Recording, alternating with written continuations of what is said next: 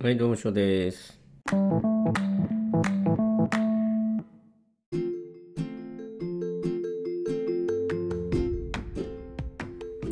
のー昔のルームメイト香港のルームメイトでね、なんか弁護士を目指してた人がいて、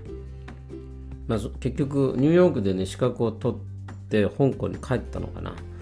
うん香港でその資格が使えてるみたいなんだけどね、そのアメリでも要はその香港の法律じゃないと思うんですけど、そのアメリカのファームっていうかね、うん、でしか使えないんでしょうけども、うん、まあそこにいる人がいますと。で、よくね、最近、あの、WhatsApp 使ってね、メッセージくれるんだけど、かたまたまくれた中の一つのリンクが、ボルチモアの暴動だったんですよね。非常に最近みたいですけどね。で、ボルチモアってね、あのメリーランドの、メリーランド州にあるんですけど、比較的実は治安がね、悪いんですよね。私が行った時でニューヨークとかね、もっと、あとデトロイトとか、あそあとそう、そういうところの方がね、治安悪いだだろうなと思ったんですけどね、まあ、自分があのい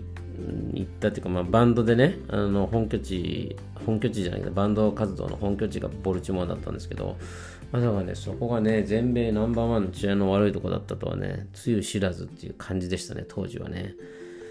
まあね、でも見た感じね、治安が良くないなっていうのはわかるんだけど、でもやっぱそのバンドをやるようなところっていうの、できるようなところっていうのは治安が良くないとこが多いですよ。うるさい音を立てるわけだからね。やっぱりその静かなところでね、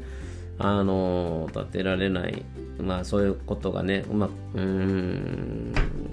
できる場所は少ないんじゃないかなと当時思ってましたけど、うん、まあとにかく治安はね、良くないなと思います。で、ボルチモアは、あのよくその窓にね、要はその空き家になってるんですけど、その窓ガラスの部分を全部ね、板で打ち付けてある家っていうのは比較的たくさんありますよ。でまあもちろんそのボルチモアの中でも金持ちが住む地区っていうのがあって、で、そうでない、あのお金のない人が住む地区っていうのもあって、お金なお金のない人が住む地域っていうのはそうですね、2軒おきにその窓窓が板で打ち付けられてる空き家になってるね。のがたくさん見られましたね。で、空き家にしておくと、誰かがこうたむろしてしまうね、場所になってしまうから、そういう風にね、入れないように板が打ち付けてあるんですよね。うん。で、まあ、暴動みたいなものはね、実際に当時はあったことはないですけど、あのー、うん、それはたまたま自分の行動範囲で、まあ、治安が悪いながらにもね、人がね、比較的いる場所を、まあ、通るようにしてたからかなっていう気はしてますね。人がいないとこがね、一番ね、やっぱ治安は悪い、治安が悪いっていうか、人がいないっていうのが一番危険ですよ。助けを求められないんでね。で、人がいればね、助けを求めることができるんで、ある程度はいいんでしょうけども、うん、全体的にはあの治安が悪くてもね、うん、まあそういうところでね、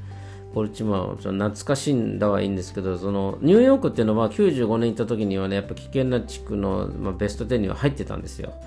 だけどまあ、あの、私がもう日本帰る頃、2010年近くとかね、その前後ではね、もう危険な、あの、要は治安の悪い都市、ベスト10には入ってなかったですよね。要は、危険なと、うん、危険な都市も、あの、なんていうの、まあ、時間の経過とともにね、その安全な地域に変わりましたっていうね、えー、いうのがあったんですけどね。で、なんで、じゃあニューヨークのマンハッタンが、その、治安が良くなったかっていうと、えっ、ー、とですね、あの、まあ、マンハッタンって言ったら変だな、ブルックリンがね、危険だったんですよ、当時。今はね、ブルックリンは、すごく治安が、なんかね、なんだろうな、あのー綺麗って言い方は変なんだけど、あの、アーティスティックな街並みなんですよね、ブルックリンってね。まあ、アーティストもたくさん住んでるんですけど、ね、絵を描くようなアーティストもたくさん住んでるし、ミュージシャンもたくさん住んでると思いますしね。だけど、そ のブルックリンに、あの高級住宅街、マンハッタンにあるの高級住宅の、まあ、1ランク下ぐらい、そう、なんだ、中金持ちみたいなね、中、あるいは小金持ちか。小金持ち用のマンションとか、そういったものをね、ブルックリンの方に作ったわけですよ。まあ、住居をあのブルックリンの方に建てていくというふうなことをしたんですよね。なので、あのそこにそのお金持ちの人たちがどんどん住み着いてきたという感じになりますね。それとか、あの昔ながらのね、その例えば古びた倉庫っていうところをレストランに改装したりね、はい、その倉庫のまま買い取って、そこをあのなんか日本食レストランにしたりとかね、なんかおしゃれなんですよね。もうもう店のね、あのなんていうのか、入り口がそもそもその日本食料理に見えなかったりするわけなんですよね。うん。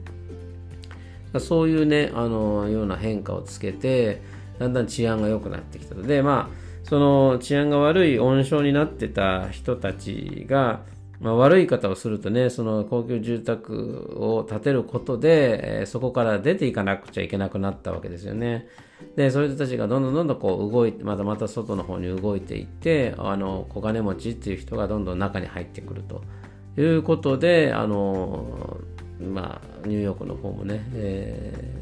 ー、ブルックリンか、ブルックリンの方も、あの、少しずつ治安が良くなってきたと。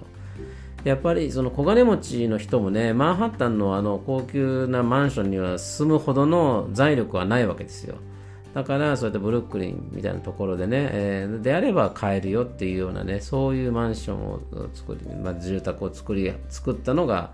その治安の改善にも役立ったというところですね。で、あとは、かなりね、あの当時、治安が悪かった頃、警察を置いてたと思いますよ。うん。だからそれもあったんじゃないかなと思いますよね。うん、昔はそのあのメイン通りはねもちろん危険じゃないんだけどメインじゃなくてその路地に入ると人がいなくなるんでそういうとこが危険かなっていうねいう感じはありましたけどもう本当に私が日本帰る頃はそういったところをね暗い時間一人で歩いたって別に怖いことは何もなかったです。やっぱ営業でね遅くなったりするんでそういうとこ通らなきゃいけない時もあるんですけど、まあ、そういうことはね全然なかったですね。はい。なので、ボルチモアもね、そういった動きを期待したんですけどね、やっぱり、ちょっとやっぱ危険なあ温床になってるとこはまだ残っているのかなという気はしましたね。あのー、ボルチモアでもね、あのハーバーの辺りは別に危険ではないんですけれども、ちょっと奥の方に行くとね、すごいもうガラッともう、なんていうのかな、ボルチモアのハーバーで、の辺りで見られないようなね、光景っていうか、えー、のたくさんあるんですよね。うん、だから、あのー、まあ、そういったところでまた、なんだろうな、例えばボルジマンもね、そのブルックリンと同じで小金持ちの方をこう、たくさん入れて、えー、小金持ちの人が住む場所はありましたけどね、でもそのエリアがまだ、そういったのが広がってないのかなっていう気はしますよね。うん、でもやっぱりその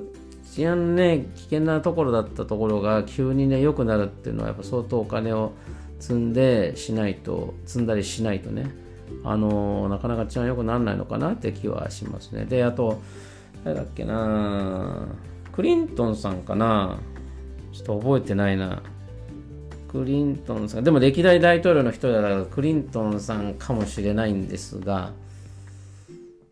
どこだったかな？違うかな？もしかしたら違うかもしれない。でも、歴代大統領のうちの一人で、大統領の、あの、任期が終わった後なんですけど、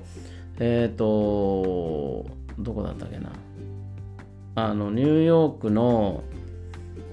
あのハーレムの近くにオフィスを構えてね、えーまあ、そういう議員になった人もがいて、で、そのオフィスの周りの交通道路とかをね、舗装したんですよね、すごい綺麗にね。うん、自分のオフィスにつながるっていうか。で、まあ、そこが、だからやっぱハーレムっていうのは昔はね、あの、その、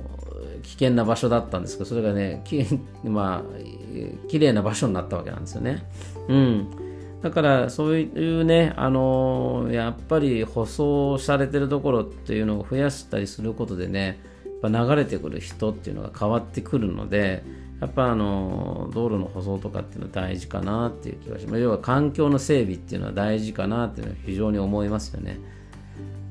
うん、まあ、ボルチモアのあの空き家、あの、なんていうのかな、空き家を壊すのも、なんていうのか、お金がかかることなんであれなんですが、うん、でも多少ね、ちょっとお金をかけてでも、あるその治安が悪かった地域をこう一個ずつね舗装していけばうん良くなっていくんじゃないかなっていうのをちょっと期待していますけどね、うん、いつの日かねその堂々とねあの安全な地域としてね一度あの戻ってね昔を懐かしめるような感じでね一回アメリカを訪れてねあこういうところだったんだっていうのをねもう一回見てみたいなって気はしてますね。うん、まあそんな感じでちょっとねそういうあの暴動の話があったんでねちょっと話してみました。それではまた。